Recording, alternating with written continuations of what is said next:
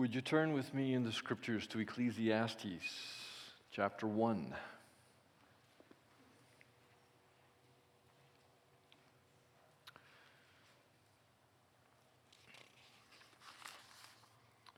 If you have your um, if you have your bulletins, if you've been looking at the evening service, then you know that this is I entitled this "Reflecting on Work and on Life."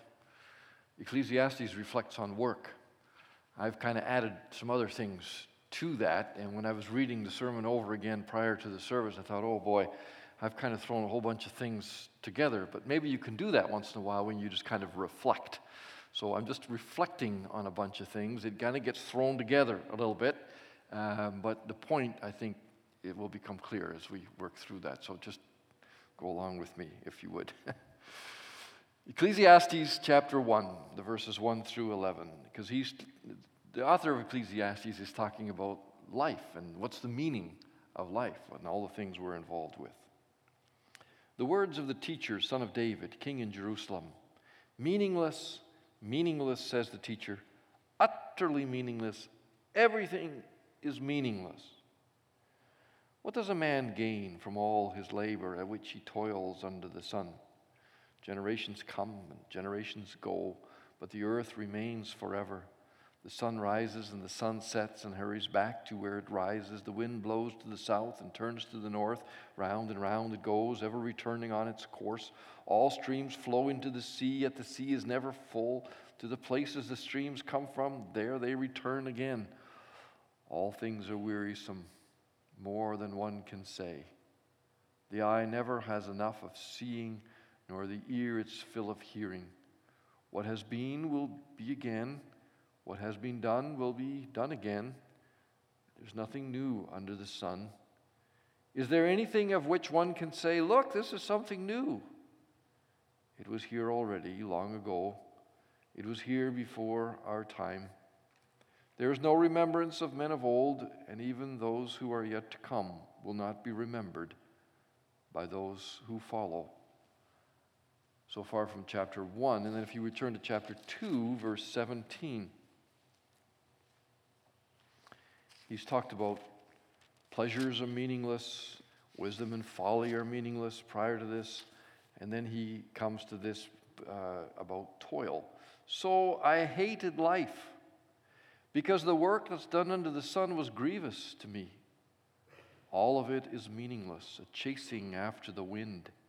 I hated all the things I had toiled for under the sun because I must leave them to the one who comes after me. And who knows whether he will be a wise man or a fool? Yet he will have control over all the work into which I have poured my effort and skill under the sun. This too is meaningless. So my heart began to despair over all my toilsome labor under the sun. For a man may do his work with wisdom, knowledge, and skill, and then he must leave all he owns to someone who has not worked for it. This too is meaningless and a great misfortune. What does a man get for all the toil and anxious striving with which he labors under the sun? All his days, his work is pain and grief. Even at night, his mind does not rest. This too is meaningless. A man can do nothing better than to eat and drink and find satisfaction in his work. This, too, I see, is from the hand of God. For without him, who can eat or find enjoyment? To the man who pleases him, God gives wisdom, knowledge, and happiness. But to the sinner, he gives a task of gathering and storing up wealth to hand it over to the other one, to the one who pleases God. This, too, is meaningless a chasing after the wind. The word of the Lord.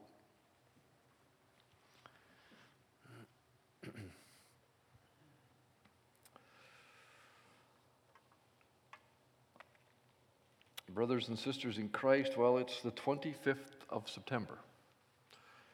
And vacation seems like a long time ago uh, because things have certainly ramped up, to say the least, since the days when I was enjoying the incredible quiet of vacation. And one of the questions that is often asked of people when they return from vacation is well, how was it? How was your vacation? And this past summer, I answered the question with the statement I could get used to that sort of a lifestyle very quickly. A number of other folks have echoed what they what often is my answer as well. It's too short.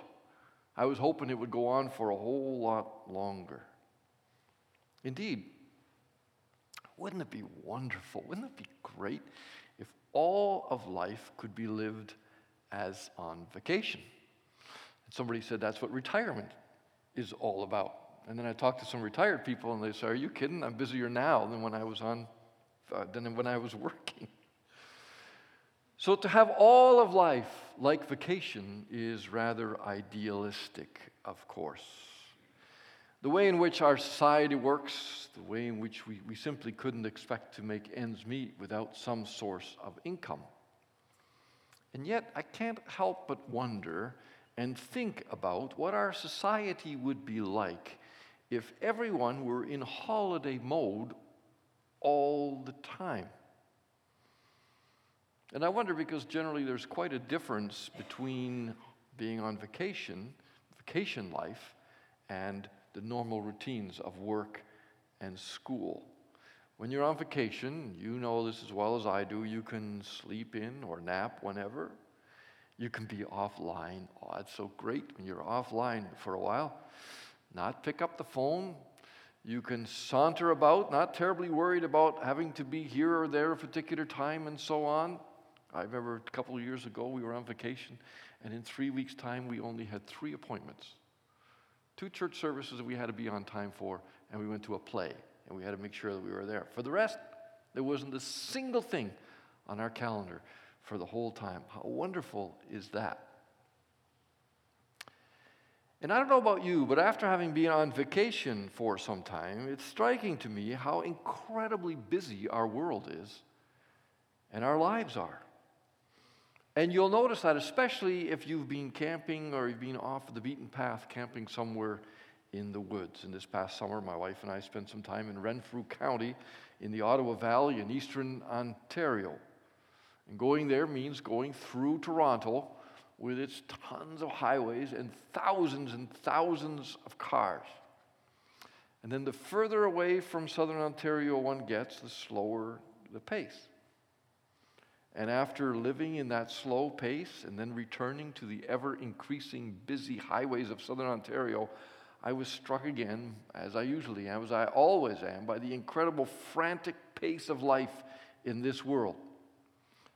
When we left our cabin in, uh, near, in outside the village of Killaloe, we met 11 cars in the first half hour of driving. Just 11 cars. But then, as you come from those little streams, those little roads, and then it becomes bigger and bigger and bigger till finally it becomes a flood, huge river of cars in Toronto because you have to come through that city once again. And I don't know about you, but often I'm on the roads and there's all these cars. Like last Sunday we were coming back from Brighton too, and the highway is just loaded, loaded with vehicles. Everybody's going. The question is, where's everybody going? Where are all these people going? And why are they in such a hurry to get wherever it is that they're going? Taking time out for vacation usually allows one to reflect on the pressurized world and the society we live in.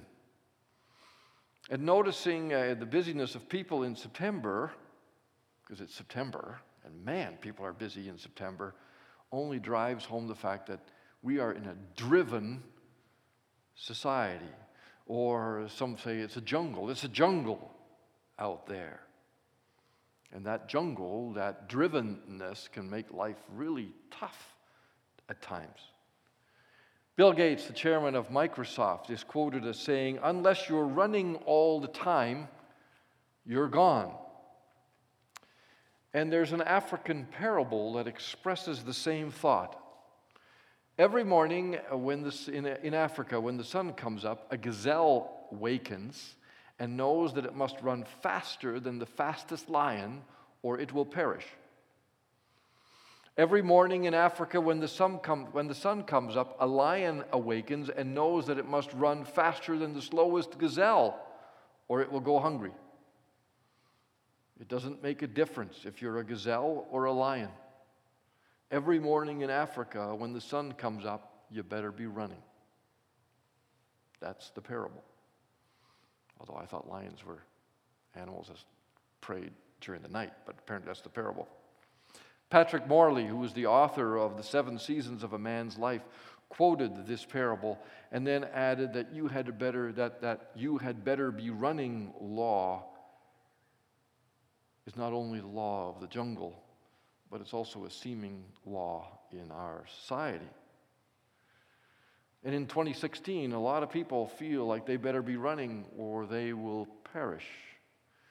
And maybe that's what makes it so very difficult for people to really take vacations, to be really disconnected from the internet or their work, because unless you're running all the time, you're gone. And so campgrounds now are wired, of all things, for computers. Like, really? Do they need to be? But we're running all the time or we'll be gone. As a result, Morley suggests we have men, and that's the subject of his book, of course. He's writing to men. Men who are mentally, emotionally, psychologically, and spiritually tired, exhausted by life, worn to a thread, beat up, bone tired. And we can add women and children to that diagnosis as well. So consider with me some of the things that make our society that, that what we have termed a, a rat race. And these are only some, there's a whole lot more. But first, there's the relentless work schedules that some of us feel we have to adhere to. Morley, in his book, gives a very extreme example, and it's a really extreme example. But I've known people who've lived like this. He gives an example of a man by the name of Michael, whose job required him to leave town on Sunday afternoon. He'd be gone till Friday afternoon. He did this on a weekly basis for 156 consecutive weeks. One day, Michael came home and greeted his two daughters, four and two years old. They turned from the TV and said hello and then turned back. And that was the last straw for Michael. He quit his job the relentless work schedules. It's not only our daily work schedules that keep us running, the housework needs to be done, the little baby keeps young parents going. There are papers to write if you're in school, there's homework that needs doing, there's many a children a family that uh, the children of which need to be uh, driven to dance class or soccer or hockey practice or whatever.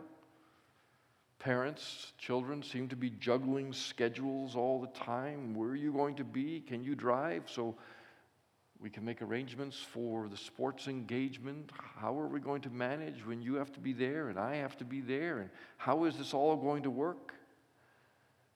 And sometimes when you think about life, when you think about what we're busy with, it's amazing what we fill our lives with. I'm so busy.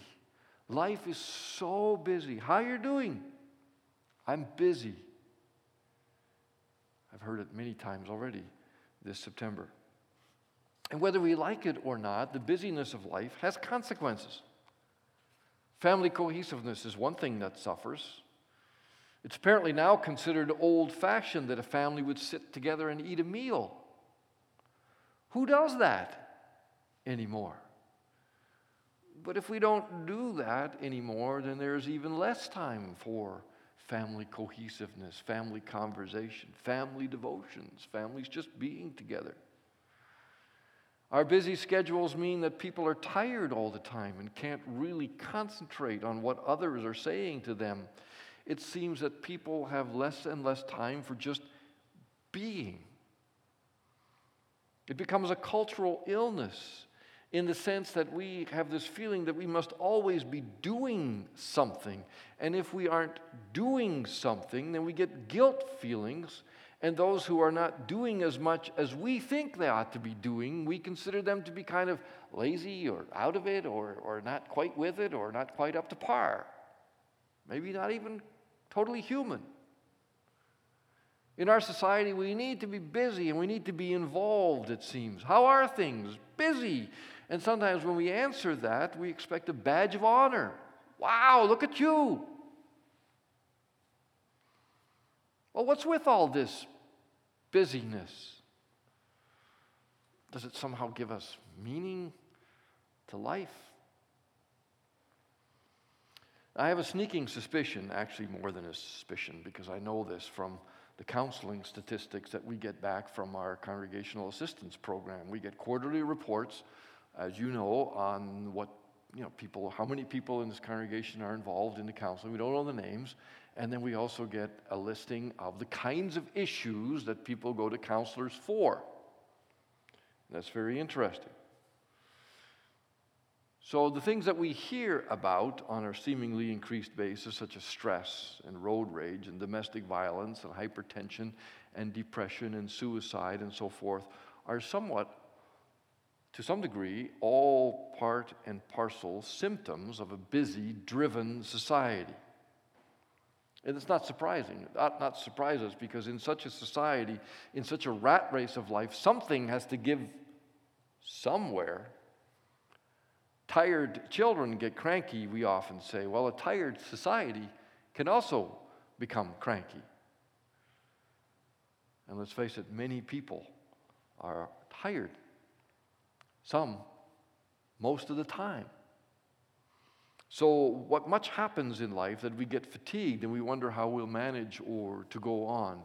And the tiredness has an effect on all of our life, on our relationships with each other and even with the Lord and with his people. And yet, you know, sometimes we must confess, if we're really honest with ourselves, that much of our weariness and much of our busyness is our own doing. After all, who says we need to work as many days and as hours as we do? Since when do we have to go shopping seven days a week, all hours of the day and night?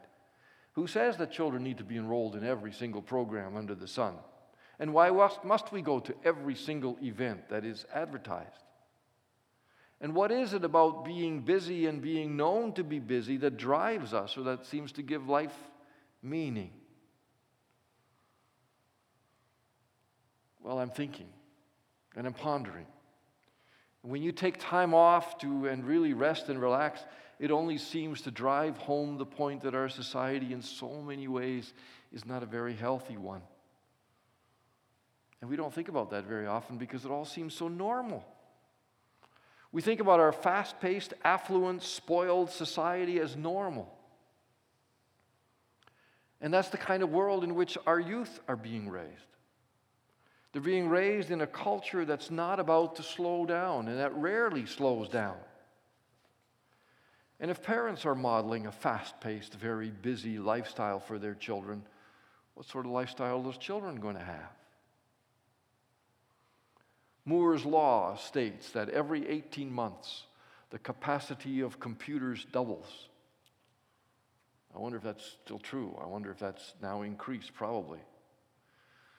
And so, uh, rather than reduce workloads, the machines that grace many of our homes have only increased our capabilities at an, an even faster rate than before.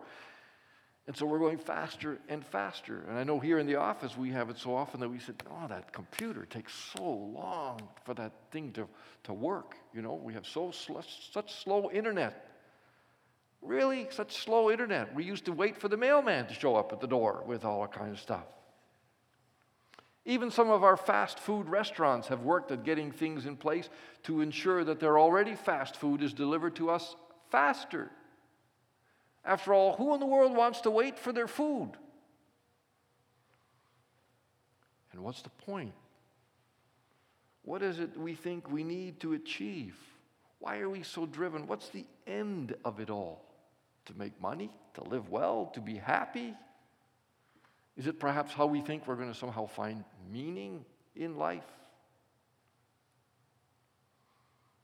So I pondered, and I'm pondering aloud with you. And as I said, it kind of kind of goes all over the place before I started. But the writer of Ecclesiastes asked the same sorts of questions about his life and about the society in which he lived. He asked in, verse, in chapter 1, verse 3, What does a man gain from all his labor at which he toils under the sun? What's the point of all this busyness? Does it somehow give meaning to life? And then his answer is this people don't gain very much at all. As a matter of fact, we gain nothing because the simple truth of the fact is that we may work like crazy all of our life. We may be heavily involved in the rat race, but there's no remembrance of people of old. And even those who are yet to come will not be remembered by those who follow. Not only will those who come after not remember him, but what also bothers the writer is that all the things he's worked for in this life can't come along with him in death. He has to leave them behind to the one who comes after. Chapter 2, verse 19. Who knows whether that person coming after will be a wise man or a fool? Everything he works for and builds up will be passed on to those who come after him, and there's nothing that he can do about it. And the person who comes after him will either take good care of it or he'll destroy it. Just like us buying a house, taking great care of it, and take great care of making sure that the yard is beautiful and the whole thing stands. We spend hours and time and lots of money making sure the place is in top ship top shape, and then we sell it. And then it falls into the hands of someone else who either continues the care that we've given or lets it go. Whichever way it goes, and often it's the case it goes the way we don't like, we no longer have any say over that particular piece of property. And when you drive by months or years later, you wonder if all the work that you've put into the place has any value at all. Well, the writer of Ecclesiastes, thinking about the rat race of life, comes to the conclusion that his having got caught up in the way of the jungle has had consequences in his life. He paid the price for his toils. He is tired. He's bone weary.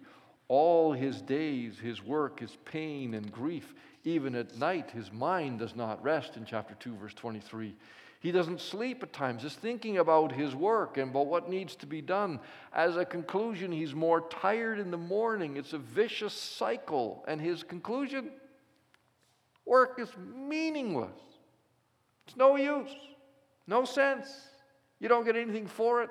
You have to hand things over to those who may ruin it. You have to hand it over to those who didn't do anything for it. And you won't even be remembered for your work. What a waste of time. Why should we work as hard as we do, perhaps even denying ourselves certain things when our descendants may destroy it anyway? And so the questions are there. All kinds of questions, and the ponderings are there. And so, what's the solution? If everything is meaningless or not worth it, then perhaps we don't really need to work. Maybe we can go live on a campground the whole of our lives. I suspect that doesn't satisfy, nor is it very practical. That's not the kind of life God is calling us to either. So, how about trying to slow down society? Well, we could try, but I doubt we'll accomplish that. How about if we don't give in to peer pressure and we live a different lifestyle? That would be great, but that's going to be pretty tough. Okay, let's throw out all the technology and go back to the land, something like the Amish of this region do. Well, that may slow us down, but I don't think that's the solution either because they also have their issues with technology and they keep moving up as well as time goes on. Maybe we need to get our priorities straight. Maybe we do. But how do you do that one? Maybe we need to learn to say no to certain opportunities and certain challenges. That's always helpful if we learn how to say no. Stop and smell the roses. Maybe we need to do that. Take vacations. Good things to do indeed, but we can't do all those things 24 7, as they say. Maybe the answer then is just to spend our children's inheritance while the Lord still gives us the time to do it so that they can't blow it in some dumb way. Perhaps that we draw the conclusion when looking at life, at work, at pleasure, at wisdom, the three areas explored by the writer of Ecclesiastes, that it is all meaningless and has no point is perhaps not a bad conclusion to draw. As a matter of fact, that's the only conclusion you can really come to, that is, when we do not consider the Lord as the part of the equation. So think about it for a moment. In and of itself, It is indeed the case that life doesn't seem to make a whole lot of sense. In and of itself, life doesn't seem to make a whole lot of sense. We're born, we live, we work hard sometimes, hours after hours after hours. Sometimes sacrificing all sorts of things to make a few extra dollars or lots of extra dollars. We rush around like crazy. We got that long, long list of things to do. And then after a relatively few short years, we die. Some at 90, some at 100, some at 30, some at 20, who knows where. We die. And we can take nothing with us. All the things that we've worked for so hard, that we've struggled for, that we've said they're ours, all that gold has to be handed over to someone else. And we have absolutely no control over what they do with it. They could squander everything we staked our lives on within the first month of our death. Can you make sense of all that? What has been will be again. What has been done will be done again. There's nothing new under the sun, says the writer of Ecclesiastes. We're born, we live, we die. The point of the whole book of Ecclesiastes, this book of wisdom literature, is that one does not have to hate life or work, and work and life do not have to be meaningless. But life can actually be enjoyed if a person sees God's hand in everything he or she does. Verse 24 Without him, that is, without God, who can eat or find enjoyment? You see, trying to establish meaning in life through work is meaningless without considering the Lord who made it. The writer tried to do that. He tried to find meaning and joy through the fruits of his labors. But God says, No, you must enjoy the life that I give. In his book, The Purpose Driven Life, Rick Warren begins his book with this precise point. It forms the basis for the questions that he's answering in the book, namely, what on earth am I here for? And he begins with the point that life is not about us, it's about the Lord. And he tells the story of Andrei Bitov, a Russian novelist who grew up under a communist atheist, an atheistic communist regime. But God got his attention on one dreary day.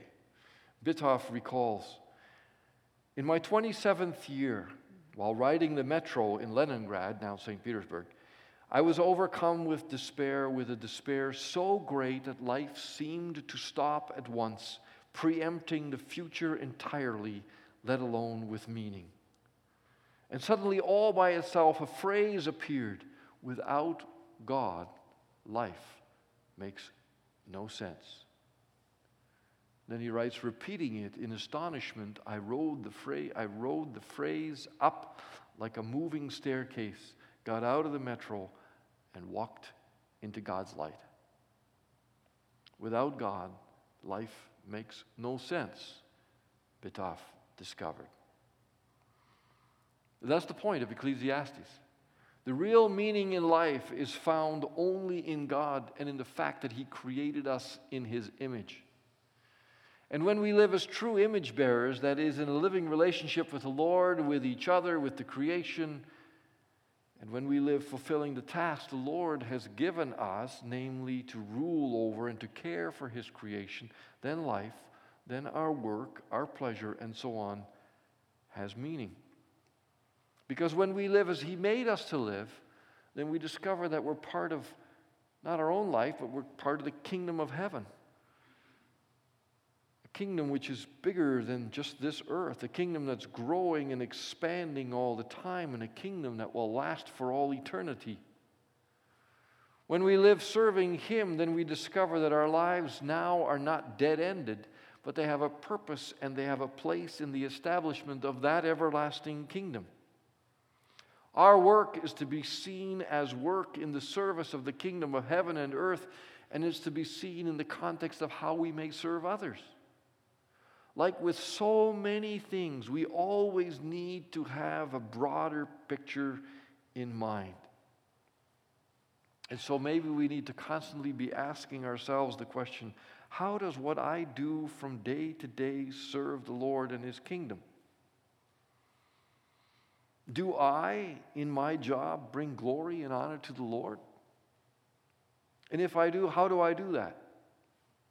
Do I serve others and advance the kingdom in what I do? Am I just involved in the rat race of our society, living like everyone else with the same goals and desires? Or am I indeed, as the cadet theme says to us, living for Jesus? Now, these are tough questions, and there may be no easy and quick answers. One writer suggested that work is the way in which we make ourselves useful to others and therefore also useful to God.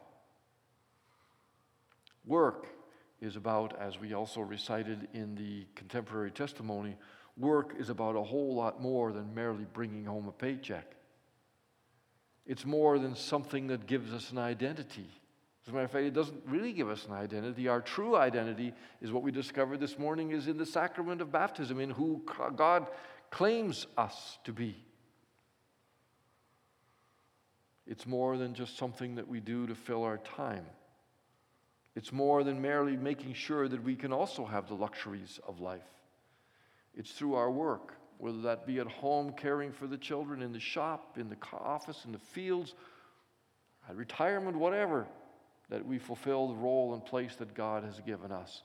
And no matter where we are, we're called upon to be His witnesses.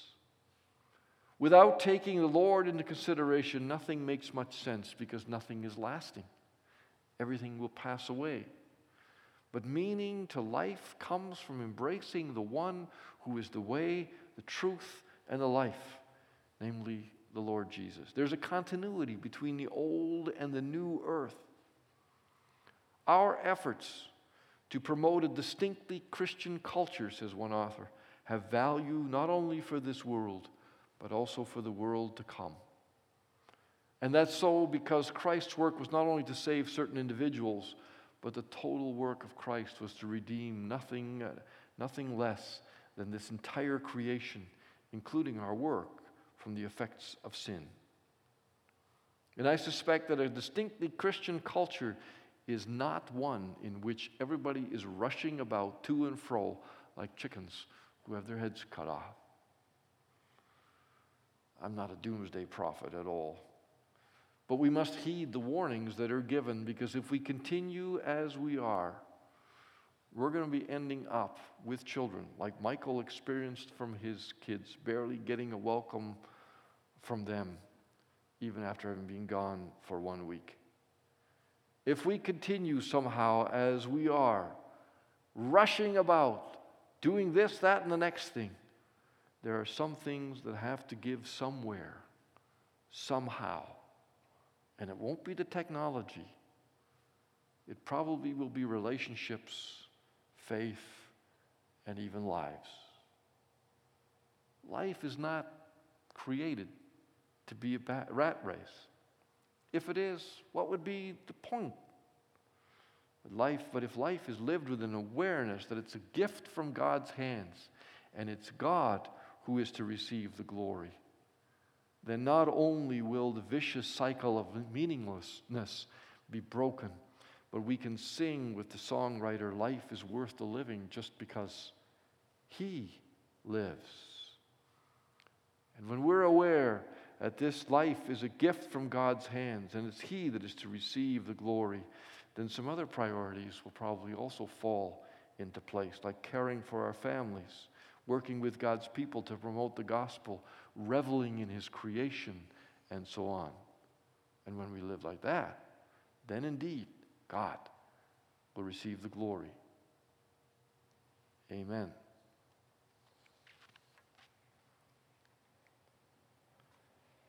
Father in heaven, thank you for the book of Ecclesiastes. A book that's honest about life and reflections on life. Much of life seems to be so meaningless, just a rat race, just doing things for the sake of doing them. We pray, O oh Lord, that you would give us, that you would give all your people a broader perspective about work and about life. And we pray, O oh Lord, that indeed we may understand that it has meaning because we have this vision and there is this kingdom of which we are a part. Lord, there are many in this congregation who are so, so tired because life is so involved and so busy. And we pray that indeed they may ask the appropriate questions, that they may be honest with themselves about how much of that is self inflicted. And so make us a people, we pray who have our priorities straight. Make us a people who understand that life is a gift from you, not something just to be thrown away. And we pray too, O Lord, that we may be appropriately understanding the different balances that we need to have in life between work and play, fun and involvement. And Lord, we pray that through it all, we may bring you the glory. We're grateful that in the quietness of this hour, we, we may reflect on all these things, some of which, which gets a little bit mm, jumbled and muddled. But nonetheless, O oh Lord, we recognize that in you we have our identity. In you we have hope. In you life has meaning. To you be the glory. And we pray in Jesus' name. Amen.